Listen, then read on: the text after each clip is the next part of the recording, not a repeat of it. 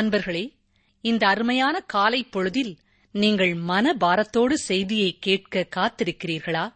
கவலைப்படாதீர்கள். கர்த்தர் உங்கள் துக்கத்தை சந்தோஷமாக மாற்றுவார். குணப்படு பாவி தேவ கோபம் வரும் மேவி குணப்படு பாவி. வரும் மேவி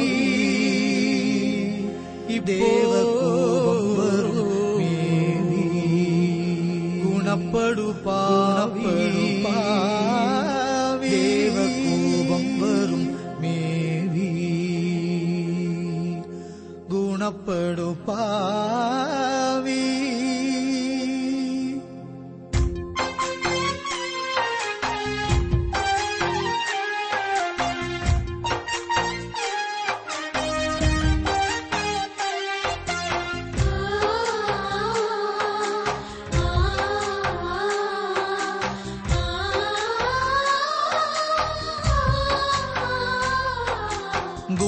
குணப்படு பாவி தேவ கோபம் வரும் மேவி. இப்போ குணப்படு பாவி தேவ கோபம் வரும் மேவி. குணப்படு பாவி தேவ கோபம் வரும் மேவி. குணப்படு பாவி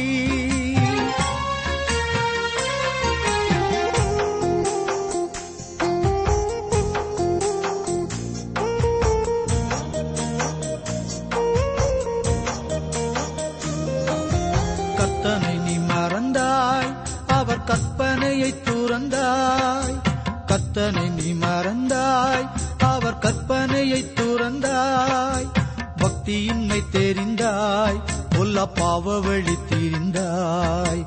பக்தியின்மை தெரிந்தாய். கொல்ல பாவ வழி தீரிந்தாய். புத்தி கட்ட ஆட்டுக்குட்டியே ஓடிவா. உத்தமமை பெனார் கத்தி அழைக்கிறார். குணப்படு பாவி.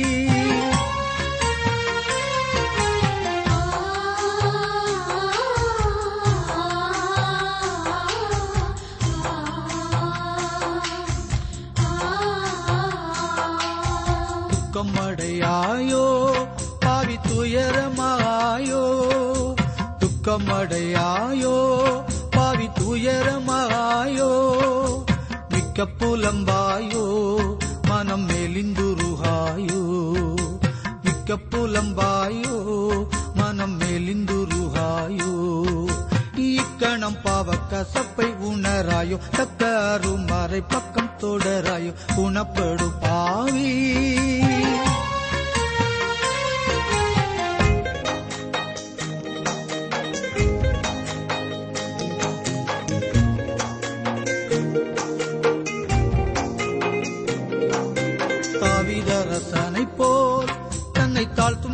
ஆசையை போல் தாவிதரசனை போல் தன்னை தாழ்த்தும் மனசையை போல் பாவி மனுஷியை போல் மனம் பாதைத்த பெதுரு போல் பாவி மனுஷியை போல் மனம் பாதைத்த பெதுரு போல்.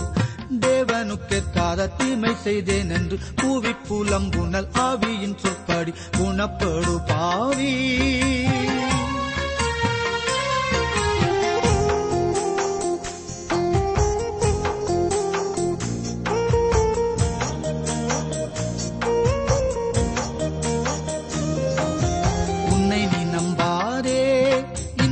இந்த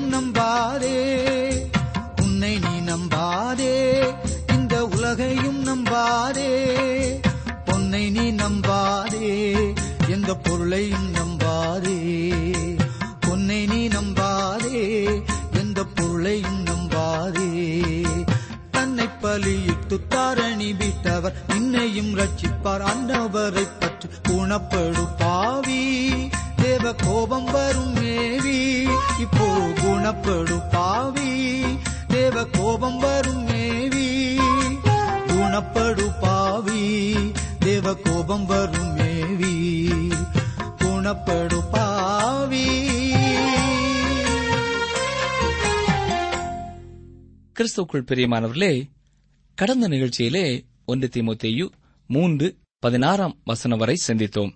ஒருமுறை கூட அந்த வசனத்தை நினைவிற்கு கொண்டு வருவோம். வாசிக்கிறேன் ஒன்று தீமோத்தேயு மூன்று பதினாறு. அன்றியும் தேவ பக்திக்குரிய ரகசியமானது யாவரும் ஒப்புக்கொள்கிறபடியே மகா மேன்மை உள்ளது. தேவன் மாம்சத்திலே வெளிப்பட்டார்.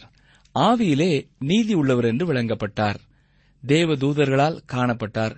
புறஜாதிகளிடத்தில் பிரசங்கிக்கப்பட்டார். உலகத்திலே விசுவாசிக்கப்பட்டார். மகிமேலே ஏறெடுத்துக் கொள்ளப்பட்டார். இது ஆதி திருச்சபையின் விசுவாச அறிக்கைகளிலே ஒன்றாக விளங்கியது என்று சொல்லலாம். தேவ பக்திக்குரிய ரகசியமானது என்று சொல்லி மகா மேன்மை உள்ளது என்று நிறைவு செய்கிறார். தேவ பக்திக்குரிய ரகசியம் என்னவென்றால் தேவன் இயேசு கிறிஸ்துவாக நாம் வாழும் இந்த உலகத்திலே வந்து நம் பாவத்திற்குரிய தண்டனையை ஏற்று மறித்து உயிர்த்தெழுந்து ஒவ்வொரு மனிதனையும் மனுஷியையும் தேவ பக்திக்குரியவர்களாக மாற்றிவிட்டார். அதாவது தேவனுடைய சாயலிலே உருவாக்கிவிட்டார் என்பதுதான். தேவன் மாம்சத்திலே வெளிப்பட்டார் என்று வாசிக்கிறோம். இங்கே அப்போஸ் பவுல் இயேசு கிறிஸ்துவின் கன்னி பிறப்பை குறித்து சொல்கிறார் என்பது தெளிவாகிறது. அது மட்டுமல்ல இயேசு கிறிஸ்து தன்னை குறித்து சொல்லும் பொழுது யோவான் நான்காம் அதிகாரம் இருபத்தி நான்காம் வசனத்திலே தேவன் ஆவியாயிருக்கிறார் என்றும் சொல்லுகிறார். தேவன் இப்படிப்பட்ட நிலைமையிலே மனிதருடைய கண்களுக்கு தெரியாது காணப்பட்டார். ஆகவே அவர் மாம்சத்திலே வெளிப்பட்டார். மக்களால் பார்க்கும் அளவிற்கு மனிதனாக வந்தார். யோவான் ஒன்று பதினாலிலே நாம் பார்க்கிறது போல அந்த வார்த்தை மாம்சமாகி நமக்குள்ளே வாசம் பண்ணினார் என்று பார்க்கிறோம். வனாந்தரத்திலே ஆசரிப்பு கூடாரத்தில் எவ்வாறு தேவன் காணப்படாதிருந்தாரோ அதேபோல இயேசுவும் உண்மையில் அவர் யார் என்று மக்களுக்கு தெரியப்படுத்தாமல் இருந்தார். அவர் மாம்சமாகிய கூடாரத்திலே இருந்தபொழுதும் அவருடைய தெய்வீக தன்மை வெளிப்படாதிருந்தது. மனிதனால் அவரை கண்டுகொள்ள இயலவில்லை.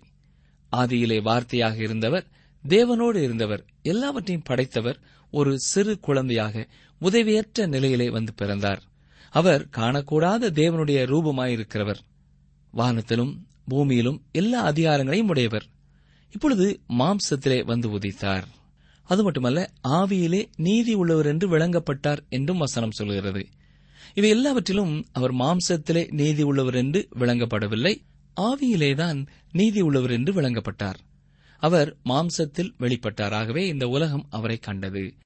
ஆனால் அவர் உயிர்த்தெழுந்ததில் ஆவியில் நீதி உள்ளவர் என்று விளங்கப்பட்டார். அவருடைய மாம்சத்தில் இருந்த நாட்களிலே தேவ மகிமை வெளிப்பட்ட நாட்கள் உண்டு.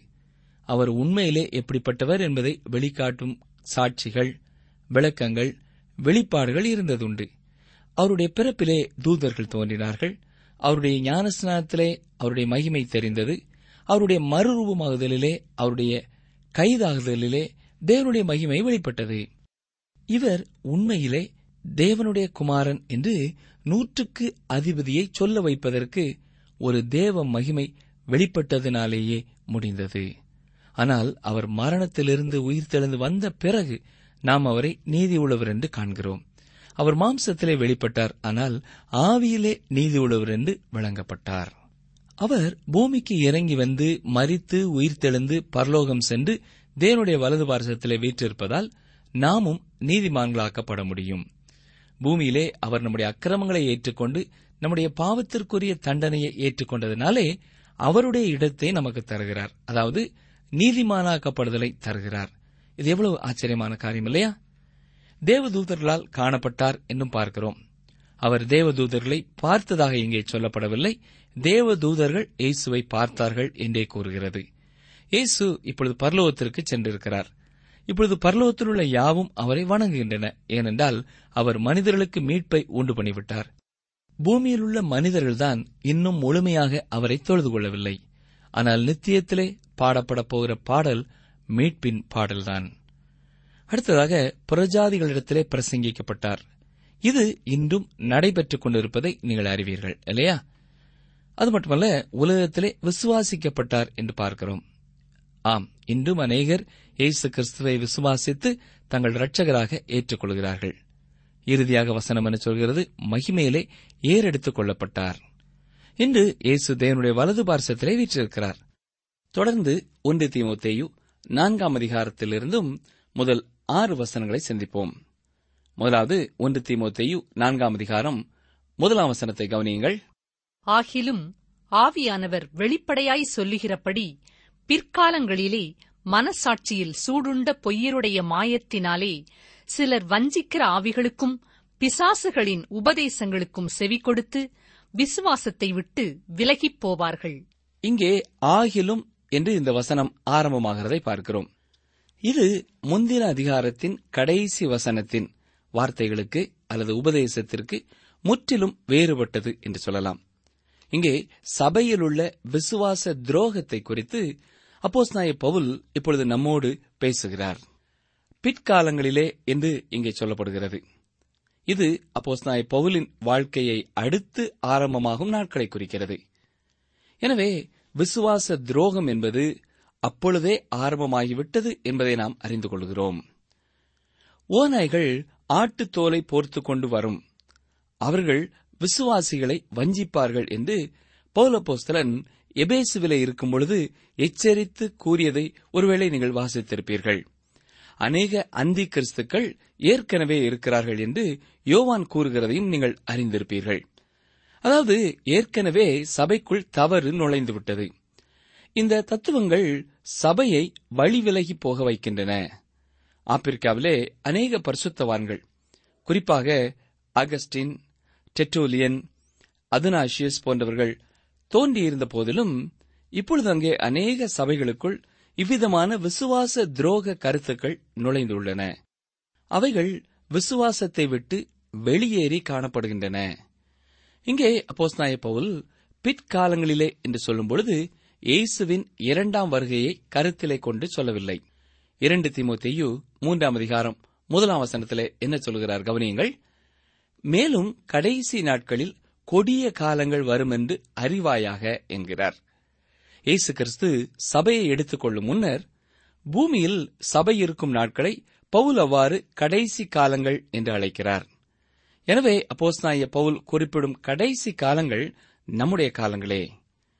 பவுல் அப்போஸ்தலன் தன்னுடைய வாழ்விற்கு அடுத்து வரும் நாட்களை சபையின் கடைசி நாட்களாகவும் அவைகள் கொடிய காலங்களாக இருக்கப் போகிறதாகவும் கண்டார். ஏனென்றால் சபைக்குள்ளே விசுவாச துரோகம் நுழைந்துவிடும் என்று அவர் எதிர்பார்த்தார். அடுத்ததாக விசுவாசத்தை விட்டு விலகி போவார்கள் என்கிறார். அநேக பொய்யான போதகர்கள் அநேகரை தவறான வழியிலே நடத்தி வீழ்ச்சியுற செய்வார்கள் என்று பௌலப்போஸ்தலன் எச்சரிக்கை கொடுக்கிறார். அநேகர் அதனாலே விசுவாசத்தை விட்டு விலகி போவார்கள். இதே காரியத்தை ரெண்டு தெஸ்லோனிக்கேயர் இரண்டாம் அதிகாரத்திலேயும் பவுல் எழுதுகிறார். இங்கேயும் வரப்போகிற விசுவாச துரோகத்தை குறித்து சொல்கிறார். உண்மையை பார்ப்போம் என்றால் இந்த விசுவாச துரோகம் என்பது சபையிலே முன்பிருந்தே இருக்கிறது. கடைசி காலத்திலே இருக்கிற நமக்கு இது புதிதான காரியம் அல்ல. இந்த விசுவாச துரோகம் மேலும் மேலும் பெருகுகிறதாக இருக்கிறது. தேவனுடைய சபையானது எடுத்துக் கொள்ளப்படும் போது இங்கே பூமியிலே முற்றிலும் விசுவாச துரோகத்தால் நிறைந்த சபைகளே காணப்படும். இந்த வசனத்திலே விட்டு விலகி போவார்கள் என்று சொல்லப்படுகிறதை கவனிக்க வேண்டும். விட்டு என்ற வார்த்தைக்கு மூல பாஷையிலே பயன்படுத்தப்பட்டுள்ள சொல்லிற்கு அதிலிருந்து விலகி நில் என்ற அர்த்தமாகும்.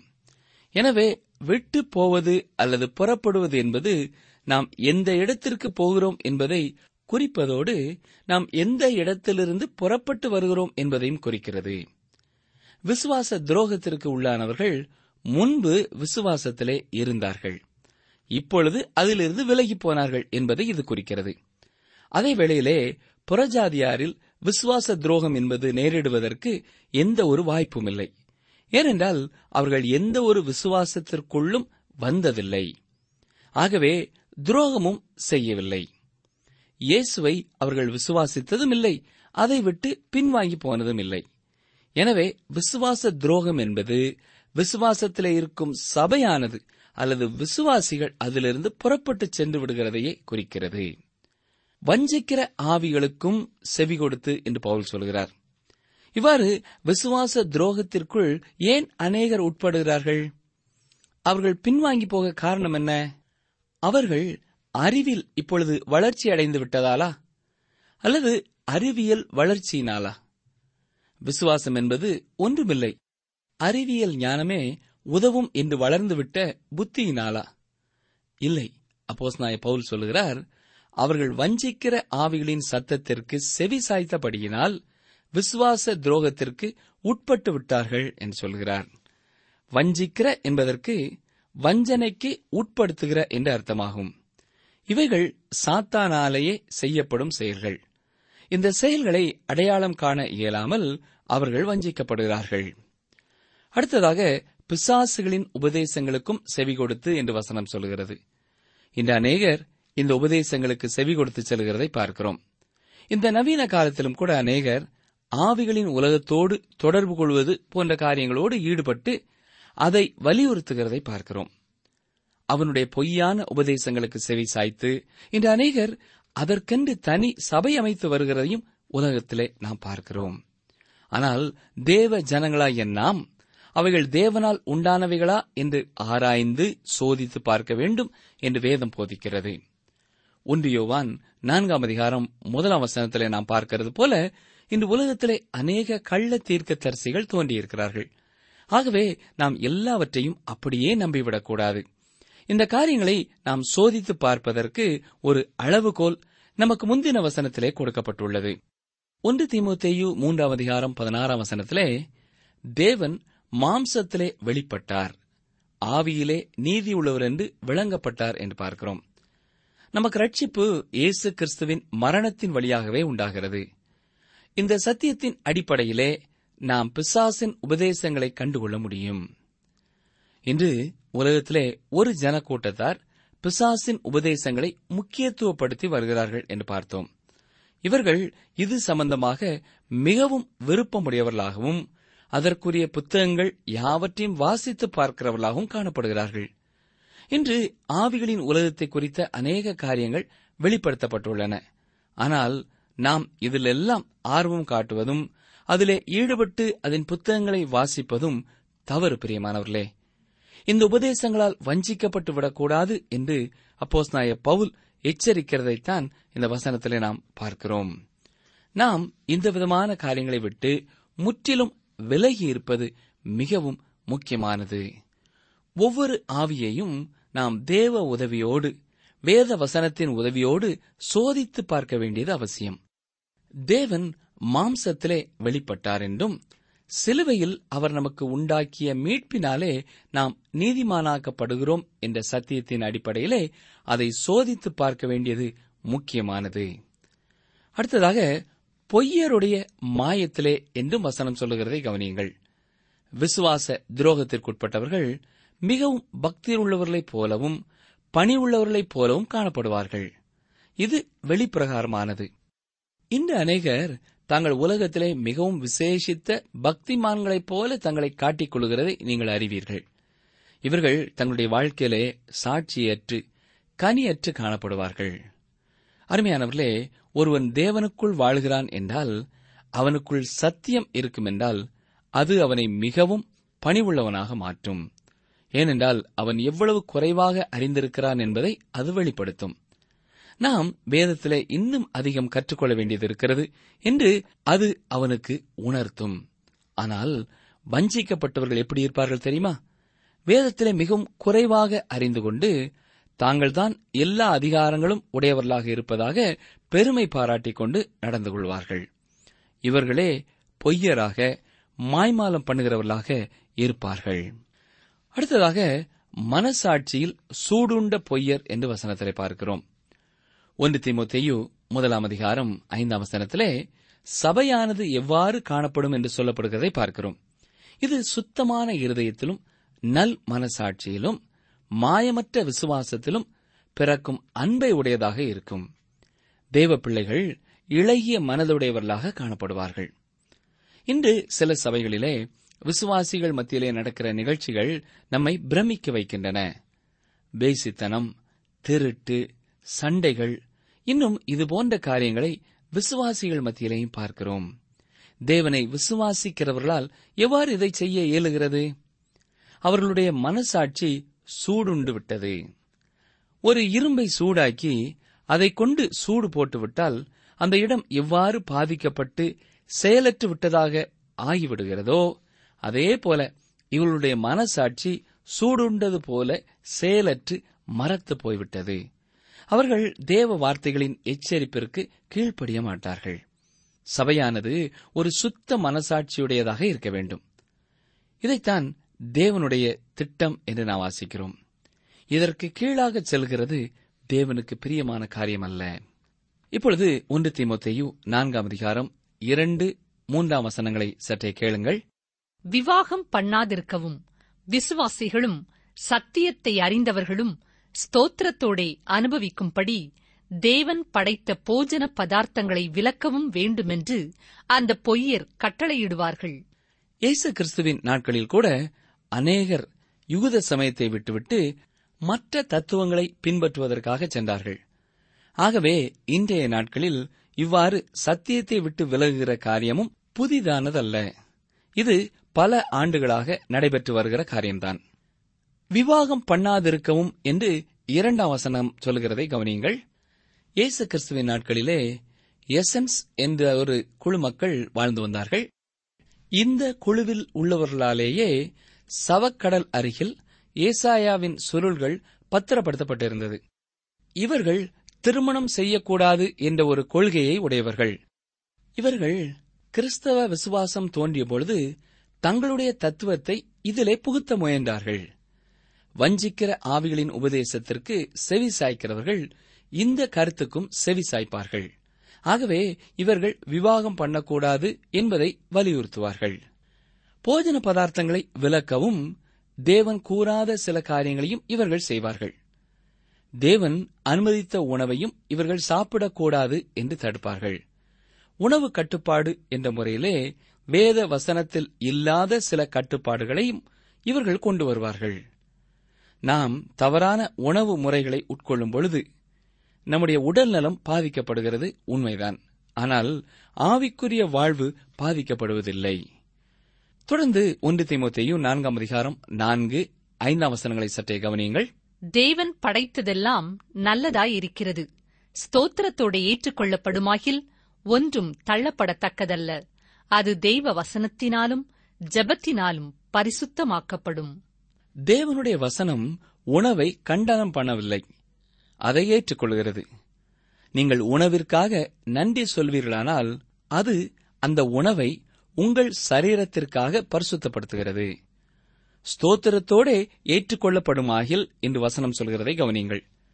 நாம் உணவை ஸ்தோத்திரத்தோடே ஏற்றுக்கொள்வோமானால் அது பரிசுத்தமானதாக இருக்கும். சிலருக்கு சில உணவை ஸ்தோத்திரத்தோடே ஏற்றுக்கொள்ள இயலாது. காரணம் அவர்களுக்கு அது அருவறுப்பாயிருக்கும் எனவே அதற்காக அவர்களால் ஸ்தோத்திரம் செலுத்தவும் முடியாது. அது மட்டுமல்ல சிலருக்கு சில உணவை சாப்பிட்டால் உடலிலே அது பாதிப்பை உண்டாக்கும். எனவே அவர்களால் அந்த உணவை உண்ணவும் இயலாது. அதற்காக தேவனை ஸ்தோத்தரிக்கவும் முடியாது. ஆனால் உங்களால் இப்படிப்பட்ட உணவை ஸ்தோத்தரித்து ஏற்றுக்கொள்ள முடியுமானால் அது உங்களுக்கு பரிசுத்தமாயிருக்கும். ஆகவே நீங்கள் அதை விளக்க வேண்டியதில்லை. எந்த உணவாயிருந்தாலும் சாப்பிடலாம். அது உங்களுக்கு நல்லதாகவே இருக்கும். தொடர்ந்து ஒன்று தீமோத்தேயு நான்காம் அதிகாரம் ஆறாம் வசனத்தை பாருங்கள். இவைகளை நீ சகோதரருக்கு போதித்து வந்தால் விசுவாசத்திற்குரிய வார்த்தைகளிலும் நீ அனுசரித்த நற்போதகத்திலும் தேறினவனாகி இயேசு கிறிஸ்துவுக்கு நல்ல ஊழியக்காரனாயிருப்பாய். இவைகளை நீ சகோதரருக்கு போதித்து வந்தால் என்று இங்கே வசனம் சொல்கிறது. பௌலபோஸ்தலன் தீமோத்தேயுக்கு விசுவாச துரோகத்தை பற்றியும் பொய்யான உபதேசத்தையும் குறித்து எழுதி இவையெல்லாம் சபைக்கு வருகிறதாக இருக்கிறது என்று எச்சரிக்கிறார். முதலாவது விசுவாசத்திற்குள் வந்து பின்னர் அதை மறுதலிக்கும் விசுவாச துரோகிகளும் உண்டு என்று தெளிவுபடுத்துகிறார். இதற்கு பிறகு தீமோத்தேயு செய்ய வேண்டியது என்ன? பௌலப்போஸ்தலனிடத்திலிருந்து பெற்ற இந்த செய்திகளை விசுவாசிகளிடம் தெரிவித்து எச்சரிக்க வேண்டும். ஆம் அருமையானவர்களே தேவனுடைய செய்தியானது இவ்வாறு ஒவ்வொருவராக கடந்து செல்ல வேண்டியது அவசியம். அதை நாம் மற்றவர்களுக்கு எடுத்துச் சொல்ல வேண்டியது அவசியம். இயேசு கிறிஸ்துவுக்கு நல்ல ஊழியக்காரனாய் இருப்பாய் என்கிறார். ஒவ்வொரு விசுவாசியும் தேவ ஊழியக்காரனே. இங்கே அப்போஸ்தலனாகிய பவுல் தீமோத்தேவை குறித்து அவர் வேத வசனத்தை போதிக்கிற போதகர் என்பதை மனதிலே கொண்டு எழுதுகிறார். இந்த வரம் சிலருக்கு உண்டு சிலருக்கு கிடையாது.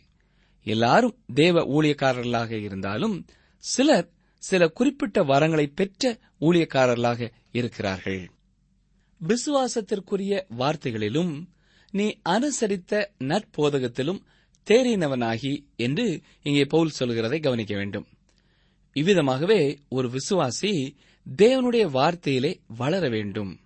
உணவிலோ அல்லது வேறெந்த நிகழ்ச்சியினாலோ நாம் வளர்ந்து விட முடியாது.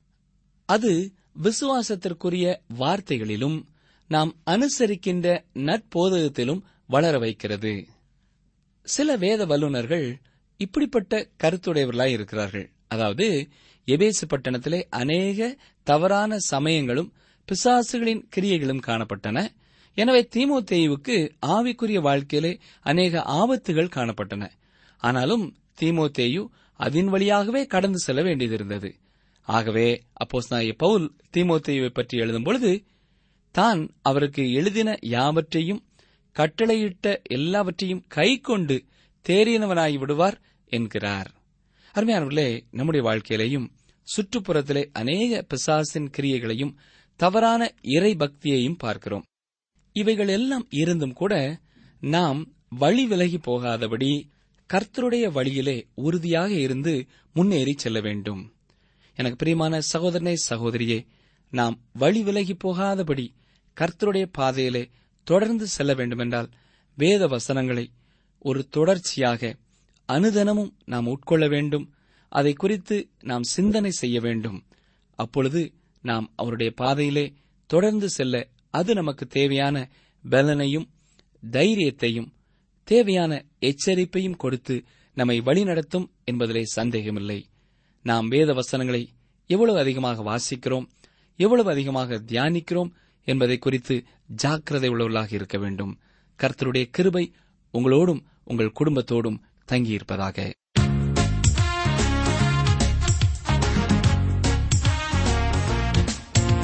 அன்பர்களே இன்றைய நிகழ்ச்சியை இத்துடன் நிறைவு செய்கிறோம்.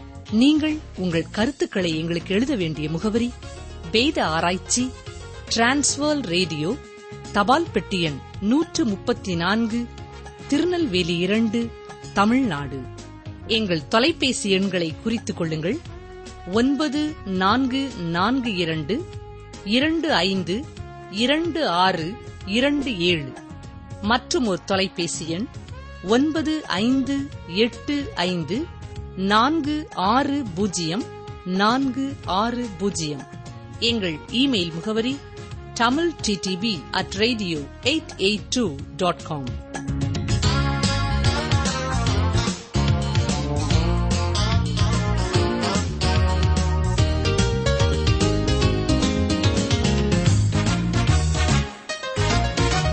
நான் உன்னோடே இருந்து நீ போகிற இடத்திலெல்லாம் உன்னை காத்து இந்த தேசத்துக்கு உன்னை திரும்பி வரப் பண்ணுவேன். நான் உனக்கு சொன்னதை செய்யுமளவும் உன்னை கைவிடுவதில்லை.